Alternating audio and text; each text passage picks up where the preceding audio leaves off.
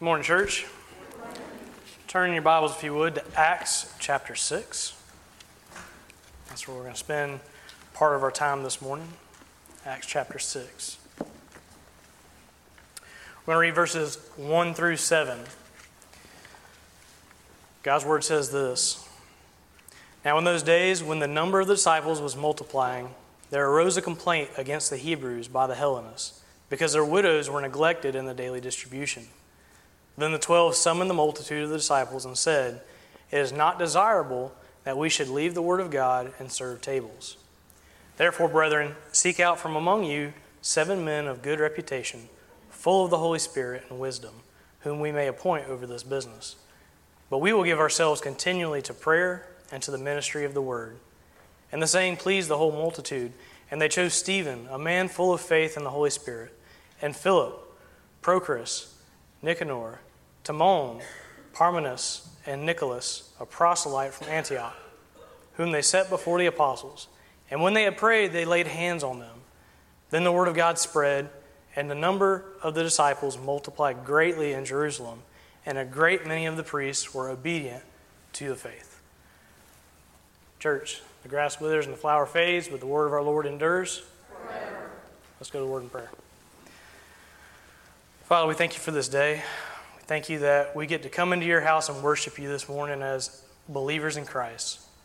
Lord, I pray that you would open up our hearts and open up our minds, open up our ears to the word that you have for us this morning. Father, I pray that you would speak through me, just as I prayed all week. Lord, I pray that you would make myself small, and I pray that you would make yourself large from what your scripture says about yourself. Lord, I pray that you would just use this time to grow each and each and every one of us in your word. We pray this in your precious and holy name. Amen. You may be seated. So, good morning, everybody. Um, I, I, know we have a lot of new faces around the church here lately, um, and I see we have a lot of visitors this morning, which I praise God for. Um, so, if you don't know who I am, my name is Brock Lee. Um, I am. Uh, I currently serve in a few areas of the church, and one of which is I serve as the chairman of our deacons this year. Um, there's nothing extraordinary about that name, there's nothing extraordinary about the title. It just means that on top of normal deacon duties, I also uh, prepare the Lord's Supper uh, once a month, and I also try to help organize help for our fellowship meetings that we have once a month. Um, now, it's been, it's been a while since I've been up here to preach. It's been right at about three years because it was right when uh, COVID started. I've, I remember coming up here and, and recording for those that were staying at home. So it's been a little while. Um, and so when, when Pastor Cody approached me about preaching a few months ago, he, he said, Hey, I want you to preach in June. I just assumed it was going to be in Leviticus. And uh, yeah, yeah. And so at first I was like, you know, that, that's all right. But he told me instead he wanted me to preach on the roles and responsibilities of, of what a deacon looks like. I was like, okay, I can do that too. Either way, it didn't really matter. Well, as of you know, the past few weeks, the, the topics that, we, that we've heard Pastor Cody preach on them, I'm extremely thankful that I have not had to preach on Leviticus this morning. That's, um, thank you for that. So, so thank you that I'm, I'm not preaching that this morning. Um, but I will say the, the last time that I preached, Pastor Cody asked me to preach from Deuteronomy, and he had me preach on the biblical role of parents and how to parent our children. And so I feel like this is two sermons in a row that he's given me that have been areas that I don't necessarily feel like I'm all that strong in. Parenting and being a, a, a biblical model of a deacon.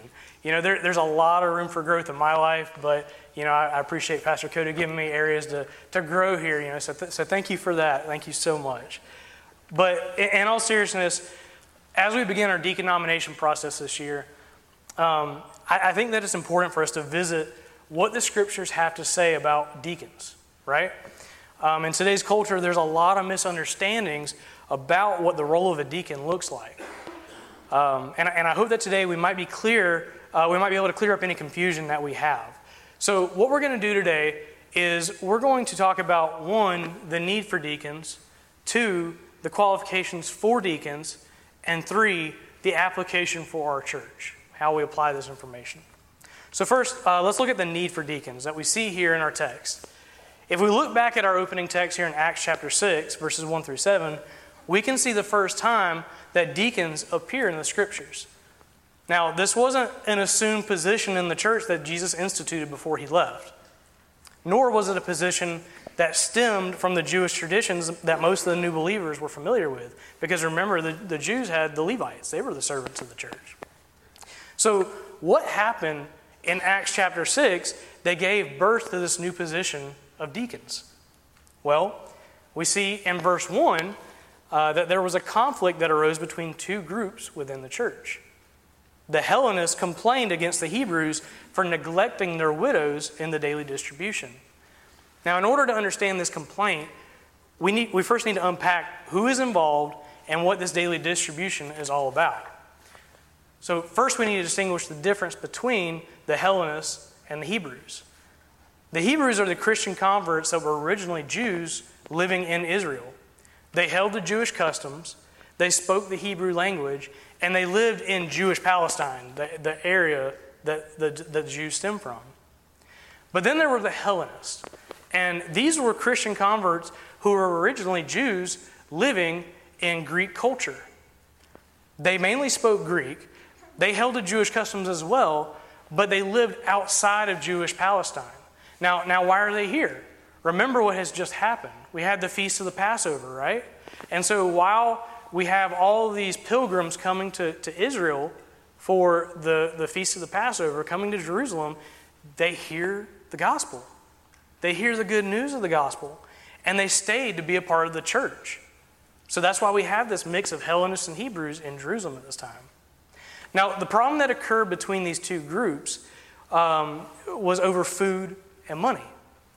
Remember that the church was supporting one another in common at this time. We see this in Acts chapter 4, verses 34 and 35, when it says, Nor was there anyone among them who lacked, for all who were possessors of lands or houses sold them and brought the proceeds of the things that were sold and laid them at the apostles' feet. And they distributed to each as anyone had need. So, the argument that arose from the Hellenists was that in this daily distribution of funds um, and food, their widows were getting shortchanged. They felt like their widows were being given an unfair amount of the proceeds. Now, is this claim true? Did the Hebrews really neglect the Hellenist widows? And if they did, what was it intentional? The answer is we don't know. There's not enough evidence to tell us one way or another. It's possible that the Hebrews, still clinging to their sinful disdain for Greek culture, intentionally neglected these widows. It's possible. It's possible that they neglected the widows unintentionally, not realizing their mistake. It's also possible that the Hellenists were either mistaken or they fabricated, they fabricated this complaint for some reason. Ultimately, we don't know. We don't really know what happened. All we know is that this argument arose and it made it to the ears of the apostles. Now, this is where we get into the meat of the issue, right? So the apostles hear this argument and they realize that they honestly don't have time for squabbles like this within the church. Now, this does not mean that they do not care about the issue. This doesn't mean that the, that the apostles didn't want to hear about it. But they understood that by handling issues like this on their own, the apostles were neglecting the preaching of the gospel, which was first and foremost their job. As a result, the apostles called the church together, as we see in verses 2 through 4. It says this Then the twelve summoned the multitude of the disciples and said, It is not desirable that we should leave the word of God and serve tables. Therefore, brethren, seek out from among you seven men of good reputation, full of the Holy Spirit and wisdom, whom we may appoint over this business. But we will give ourselves continually to the prayer and to the to prayer and to the ministry of the word. You see, the apostles had a wisdom much like Jethro in Exodus chapter 18 when he counseled Moses regarding a similar issue. They saw that in order to effectively orchestrate the church and continue the preaching of the gospel, they were going to need help with the daily needs of the people. They were going to need diakonos, which is the Greek word for servants. When this is where we get the word deacons, diakonos. They were going to need these diakonos. Now, there were three main functions that these deacons were meant to serve in the church, in the church for the apostles. The apostles intended them to first wait tables, second, protect unity within the church, and third, assist the apostles so that they could focus on the word. And you should see that in your bulletin there. Now, we even organize our monthly meetings as deacons based upon these three functions. This is how we structure our meetings and how we go through the topics of discussion. And we can see these functions very clearly from the text. So, first, let's, let's look at waiting tables. Verse 2 tells us that the apostles thought it was not desirable for them to leave the Word of God and serve tables. Now, let's hear this. This does not mean that the, the apostles thought that serving tables was beneath them, right? Let's get that straight. This, this was not that the, that the apostles felt it was beneath them. It also doesn't mean that the deacon service was limited to serving people at meal times. That wasn't the only job of the deacons. The idea of waiting tables was an idea for general service to the, da- the daily needs of the church, right? Uh, that would include many other functions as well. Here at Grey Gables, this includes coordination of monthly fellowships and gatherings, service projects for those that are in need, uh, that need help around the church, general maintenance of the grounds when necessary, and many other areas as they're needed. There's lots of things that we, we end up doing. Um, but we do these things because they are necessary for the church to function. We do these things because we're here to serve. Now, the deacons were also intended to protect unity within the church. We see that this was accomplished in verse 5 when it says that the apostles' proposal pleased the whole multitude.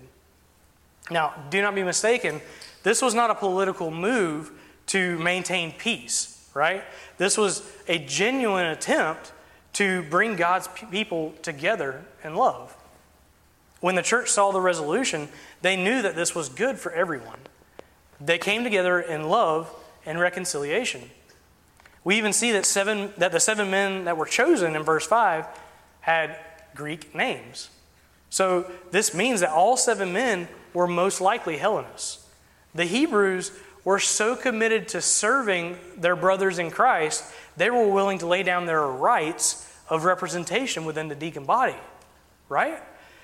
These newly appointed deacons served the, church, served the church gladly and fairly, which maintained loving unity within the body. Likewise, the deacons here at Grey Gables strive to maintain peace within the body as well. Now, we're, we're not the unity police by any means, but we do try our best to encourage all of our members to, uh, to maintain brotherly love. Yes, there are instances when, when uh, conflicts arise, and sometimes that's within our deacons' meetings themselves. We, we have conflicts sometimes. But in the end, our goal is to point this body of believers back to the gospel for the sake of Christ's glory. That's the goal here. That's why we have deacons. And then finally, we see that the deacons were chosen so that the apostles could focus their, effort, their efforts on the word. Verse 4 tells us that the apostles, um, and it tells us what the apostles intend to do once the deacons are serving. They will give themselves continually to prayer and to the ministry of the word. They realize that this is their call. Jesus had ordained them with the task of preaching the word and making his known in Jerusalem, Judea and Samaria, and all the ends of the earth. But they cannot, they cannot fulfill this role if they are bogged down with the weight of daily, um, of daily functions of the church. They have to have time with the Father in prayer and in His Word. Likewise, our pastors have to have time for study, right? None of us really know the time and effort that it takes to serve the church well like our two pastors do. Praise God for Pastor Cody and Pastor Justin. They have, to, they have weekly sermons to write, they have grow lessons to prepare, music to organize, new material to write, discipleship meetings to lead, and a whole list of other things that they have to do throughout the week. And let's not forget about the families that God has entrusted them with as well to take care of and to lead. So they have a lot to do. Do you think that they would have time to faithfully serve this church every week if they had to wait tables and maintain unity? No. They, they could not effectively do their job. They would be too distracted to fully give their attention to God in prayer and preaching. This is why the deacon office is necessary. This is why God has ordained this office in Scripture. We are here to serve the church through the waiting of tables, by maintaining unity within the body and by allowing the pastors to focus on the word. Now that we've talked about the need for deacons, let's take a look at the qualifications for a deacon. Turn your Bibles, if you would, to Timothy, 1 Timothy chapter 3.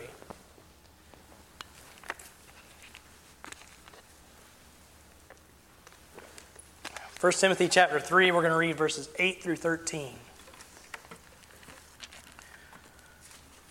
God's word says this Likewise, deacons must be reverent, not double tongued, not given to much wine, not greedy for money, holding the mystery of the faith with a pure conscience. But let these also first be tested, then let them serve as deacons, being found blameless. Likewise, their wives must be reverent, not slanderers temperate, faithful in all things.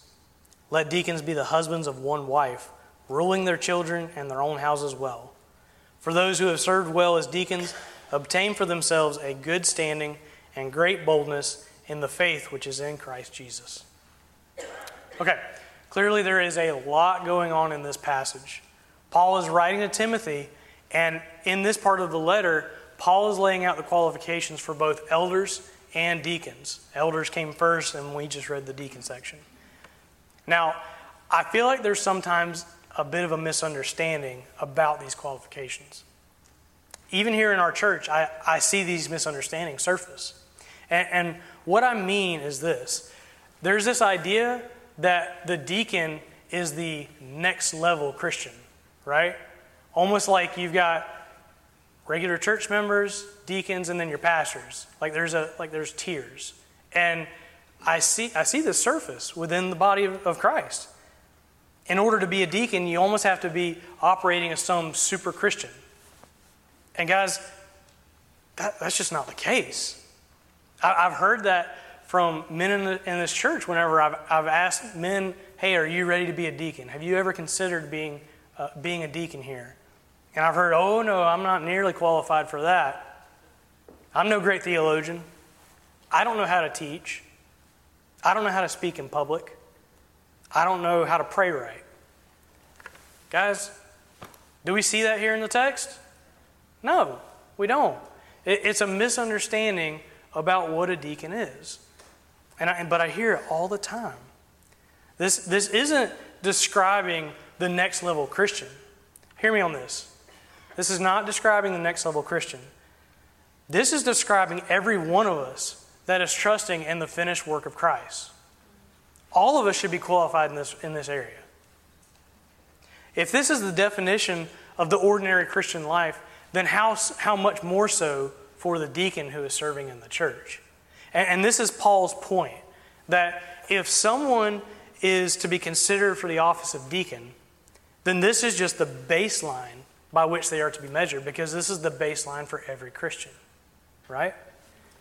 There, there's honestly a lot more that can be said about each of these qualifications that we're going to read here uh, than we have time to cover this morning, but I, I do want to go ahead and touch on each of them quickly.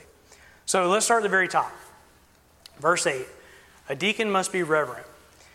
Verse 8 starts with the word likewise. This should automatically cause us to look back at the previous verses to see what has already been described, right? Now, obviously, in this case, Paul has just finished describing the qualifications for elders or pastors.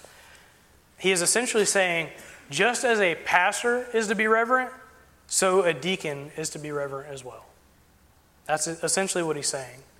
But what does Paul mean by reverent? What, what's the meaning of this?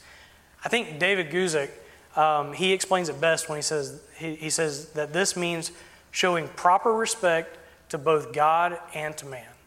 That's what reverence means showing proper respect to both God and to man. Reverence is not necessarily a persona uh, um, of somber attitude, like I think we, we imagine it sometimes. It means that deacons are called to be overall respectful to both God and man alike. And I honestly think that Paul list this qualification first because it is maybe the hardest qualification to meet. I say that because it completely goes against the sinful nature of man and it calls us to forget our own pride. Instead of being focused on ourselves, it calls us to humility before God and before others. This is so, so incredibly hard to do, right? I struggle with this every single day of my life. I struggle with it um, when God doesn't give me my way. I struggle with it with my brother and my coworkers at work. I struggle with it with my wife when I come home. I struggle with it with my kids. And I even struggle with you guys here at church. And y'all can attest to that. Having a servant or having a reverent spirit that respects both God and man is hard, but it's something that a deacon is called to do. We must do it. And I, I genuinely pray every day that God would make me stronger in this area because I know that it's an area that I'm weak. And I, as Christians, each of us should strive to be more like Christ in this area. Now let's look at double tongue. A deacon is not meant to be double tongued. I think that the implications of this command are, are clear, are fairly clear, right? Deacons cannot speak good out of one side of their mouth and then speak evil from the other side of their mouth. Having a double sided tongue is evidence of a double sided heart. There's no room for that in the body of Christ. Deacons are not given to are not supposed to be given to much wine, verse 8. All right. Let me just say that there's there's two camps on this subject, right? There are those that interpret this to mean that deacons are not to be addicted to alcohol or to have a problem with alcohol that would harm their ministry or harm their service. There are others that interpret this verse to mean that deacons should completely abstain from the consumption of alcohol altogether. You want to know my opinion? Too bad. Not going to give it. there, there's valid opinion. There, there, there's valid arguments for both opinions, um, and I will say that. But I think that we can agree on the heart of the matter, and that's ultimately what matters here. Is what is the heart of the issue that Paul is getting at here? And he's trying to convey this that deacons are not allowed to have addictions that will distract them from their duty to the church and their dedication to the gospel. That's the point, right? This is honestly true for every single one of us that belongs to Jesus, but even more so for deacons who serve in the church.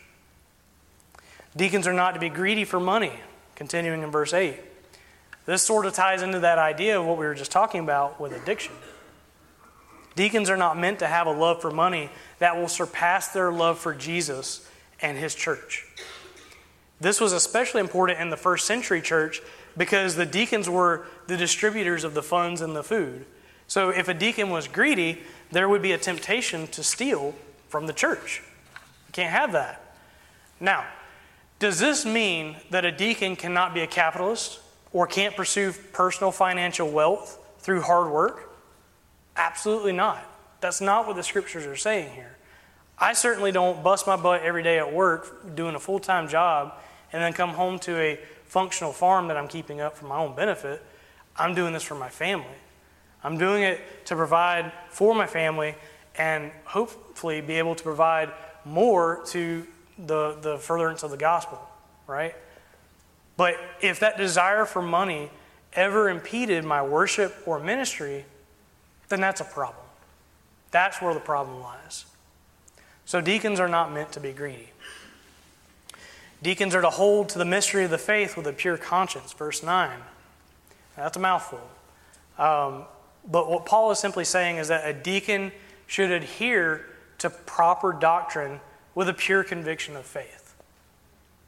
Deacons cannot be men of little faith whose, whose doctrine is tossed to and fro by the random teachings that they may encounter. So we can't be influenced by, by those that are on social media and have our doctrine tossed around just based on what we hear. We're supposed to be men of conviction. We're supposed to have a strong faith. We must believe the true gospel with great conviction by the word and the word alone. Deacons are first to be tested. So, deacons cannot be men that have not first demonstrated their faithfulness before the church. And, and this is why we have a certain time period um, that someone must go through after joining the church before they can be considered for deaconship, right? We need to have time to observe a potential deacon to make sure that they meet the criteria and are able to serve faithfully. Deacons are to be found blameless, verse 10. Does Paul mean that deacons have to perfectly meet all the criteria and, um, and must be perfectly sinless? Of course not. Of course, he's not saying that. If he did, then you wouldn't have a deacon body because none of us would be qualified. None of us are perfect, and none of us can perfectly fulfill these qualifications. No, what he simply means is that a deacon is to strive for holiness, and that there is no glaringly obvious, unrepented sin that would prevent them from serving faithfully. Just as every Christian falls short of, of uh, being perfectly holy as Christ calls us to be holy, so a deacon will fall short of being perfectly qualified for the office. But in both cases, we depend on the perfection of Christ to be our perfection before God. Deacons and their wives, verse 11. Okay, so here's another one that, that breeds a little bit of controversy. Here at First Baptist Church of Grey Gables, we use the New King James Version translation of the Scriptures. But if you happen to be reading from another version, such as the NIV, you may notice that instead of using the phrase their wives, the NIV says women. This has sparked some controversy over whether or not women are allowed to hold the office of deacon. So, if we look at the original Greek manuscripts, it actually is translated women, not wives. But, but, we see the very same word used in the next verse when Paul is saying that a deacon is to be the husband of one woman.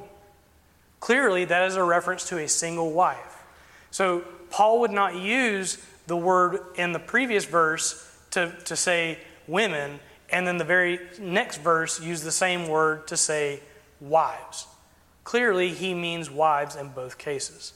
So, for our purposes this morning, I'm going to argue that Paul is actually addressing the wives of deacons here in verse 11.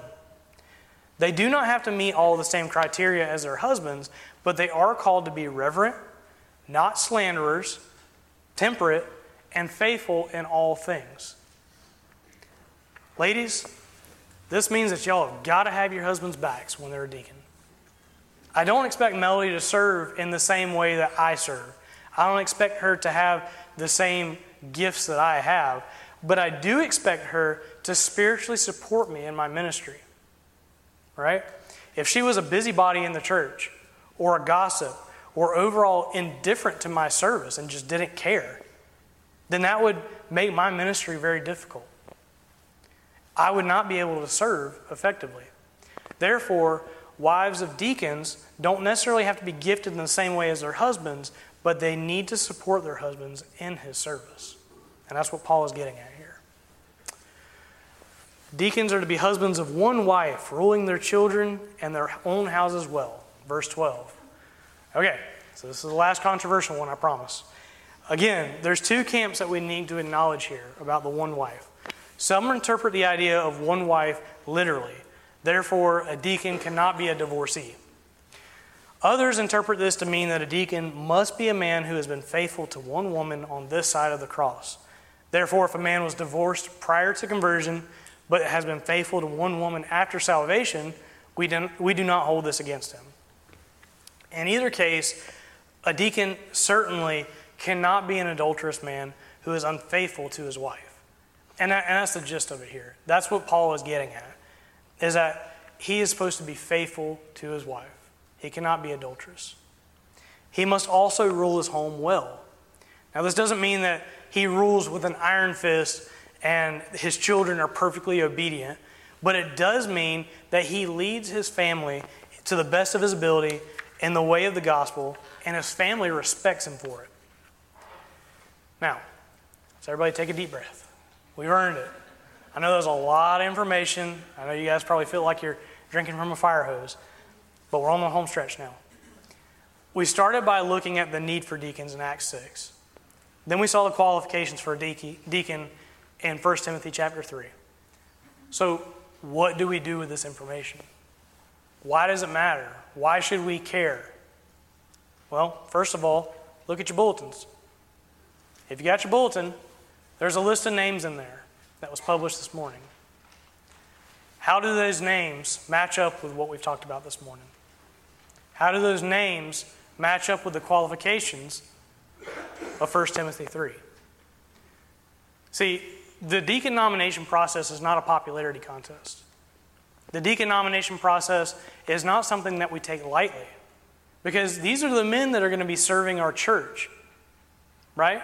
And so don't vote for somebody because they're your best friend. Don't vote for somebody because you don't know who else to vote for. Go home and pray about this. This is a topic of prayer. This is not something that we just decide the morning of. This is something that our church should take extremely heavily. And so we compare the list of names in this bulletin to what God has, has had to say about deacons here in Scriptures. That's the first application. But secondly, how do you compare with this, this list of qualifications? How do you compare? Because remember, like I said, the, the qualifications, that's not just for deacons, that's, that's the baseline for the Christian faith, right? We should all look like this. We should all be qualified in this manner, whether, you're, whether you are eligible to be a deacon or not. And so, how do you, how do you compare? Look at your life and look at these, look at these qualifications that Paul lists out. Where do you lack? Ask your brothers in Christ to support you, to help you, to pray with you. Let's strive for holiness for the sake of Jesus. But then, third, what, what's the point of all of this? Why do we have deacons? Why, why, do we, why do we care if we have deacons that serve well? It's because this is for God's glory, right? That's the whole point of the office of deacon, is for God to be glorified. We do all this so that He will be glorified. We have to have servants within the church who are able to help this church function well so that we can spread the gospel and so that we can grow one another in Christ's likeness. Now, praise God that He gives us deacons. Praise God that He has given us this gift of the deacon office, a means by which we can more effectively glorify Him, right? So if, if you are a deacon currently, if you're a prospective deacon, or if you've never even thought about it, you might be thinking, okay, well, how do I do this the right way? Right? Like, how do, how do I be a deacon and do it well? Look to the best servant in, all of Scripture Jesus Christ. Right? Like, that, that's the, that is the, the wonderful thing about this, is that we, we don't have to worry about the, the office of deacon just being this arbitrary thing that we have no measuring stick for. We know how to serve faithfully and we know how to serve well because Jesus did it for us.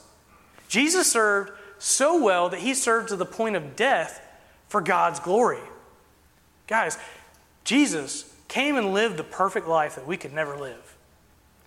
He lived the life that we can't live because we are sinful beings. Just, just as Pastor Cody talked about this morning with the kids. We sin. We have all sinned and fall short of the glory of God. But Jesus has not. Jesus came, gave up his spot in heaven, his heavenly throne, gave up that position that he rightfully earned, and he came down and lived that perfect life that we can never live. He served God perfectly. He served God by completely putting himself to the side and giving all glory to the Father. He served his, his brothers in the church, he served his disciples, he served the people of the church well, and he gave us this example so that when we look at the scriptures, we can say, I know how to serve because Jesus served for me. And when he died on the cross, he gave his life, the ultimate price, so that we would be made right with the Father and that the Father would be glorified through his actions, through his service. So praise God that we have this perfect example of what it looks like to be a deacon. So if you're scared, if you don't know, if you've been asked, hey, have you ever considered being a deacon? And you're scared, so you take your name off the list. Guys, next year, don't be scared. Know that Jesus has already laid this out for us. We know how to serve because he served for us. And we're here to serve together. Amen? All right, let's pray. Father, I thank you for this day.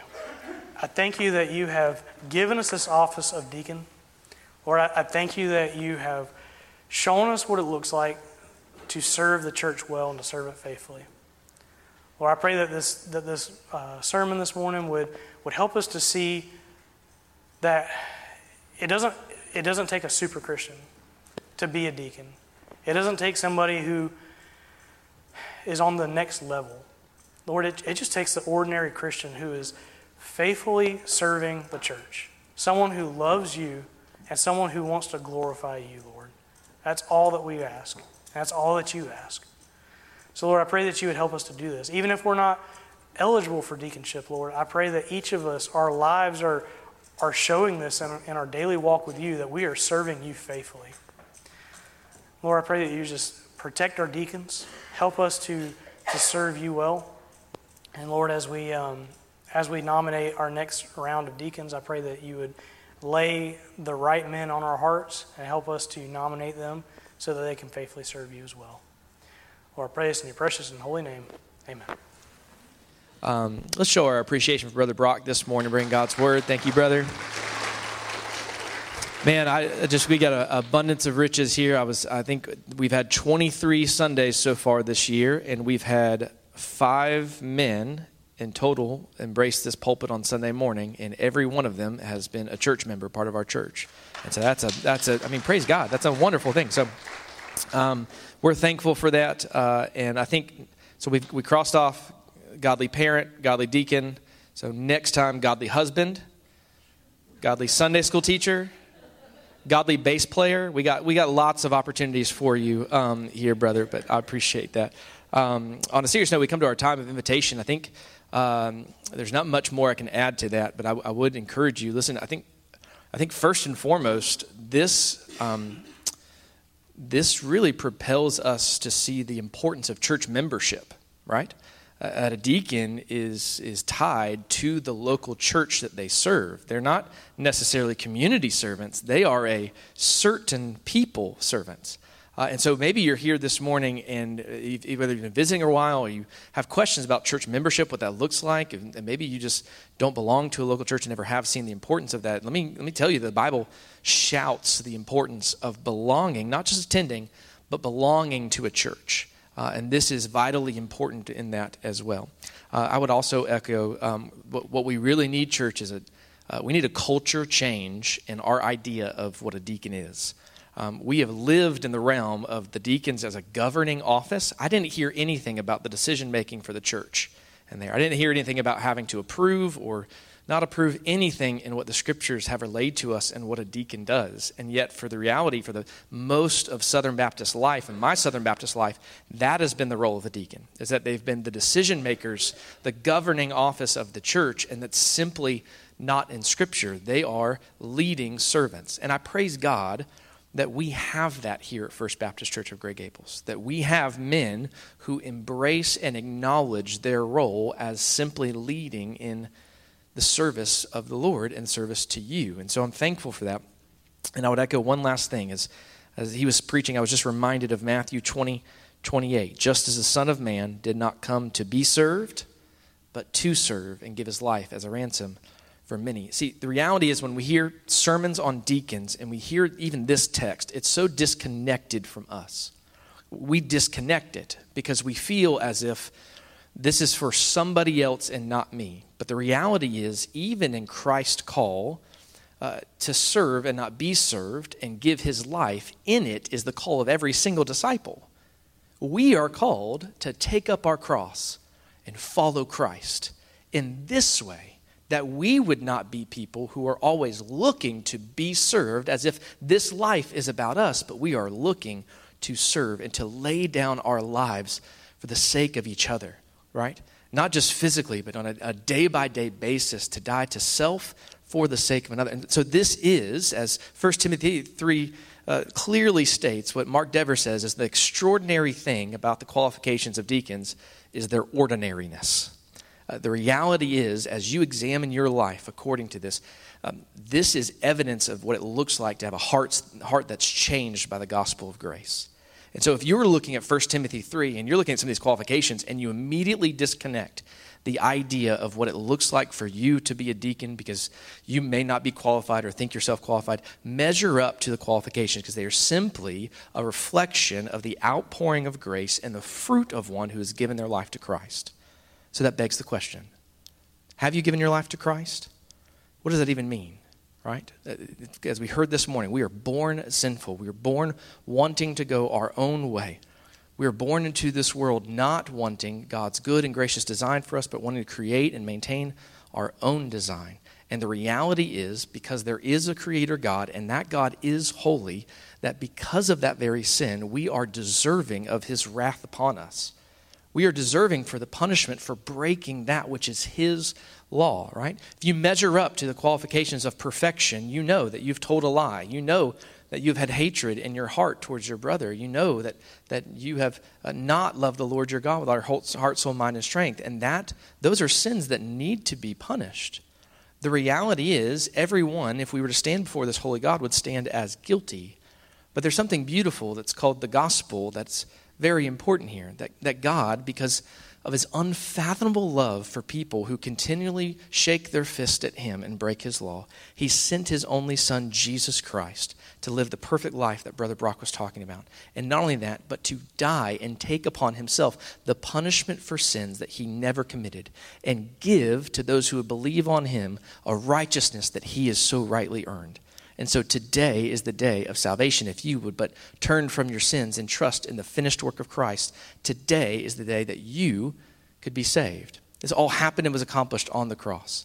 And so that's why we believe this is why we preach this is why the role of a deacon is important because it serves the local church. And so if you are here today and you have not given your heart, given your life to Christ, I'd love the opportunity to share what that looks like more down front. I'll be down front, Brother Brock. I would encourage you to go meet with Pastor Justin in the back so you can shake his hand and thank him for using his gifts here. But if you're here today and you want to know more about what it looks like to have a relationship with Jesus to fulfill your very purpose for existence here on earth, I'd love the opportunity to talk more about that with you. I'm going to. Um, turn it over to Brother Danny, who's going to close in a word of prayer. We're going to read our benediction and we'll be dismissed. Thank you, brother, for your wonderful word, and let's be in prayer together for the next coming weeks of what it looks like to be in the role of a deacon.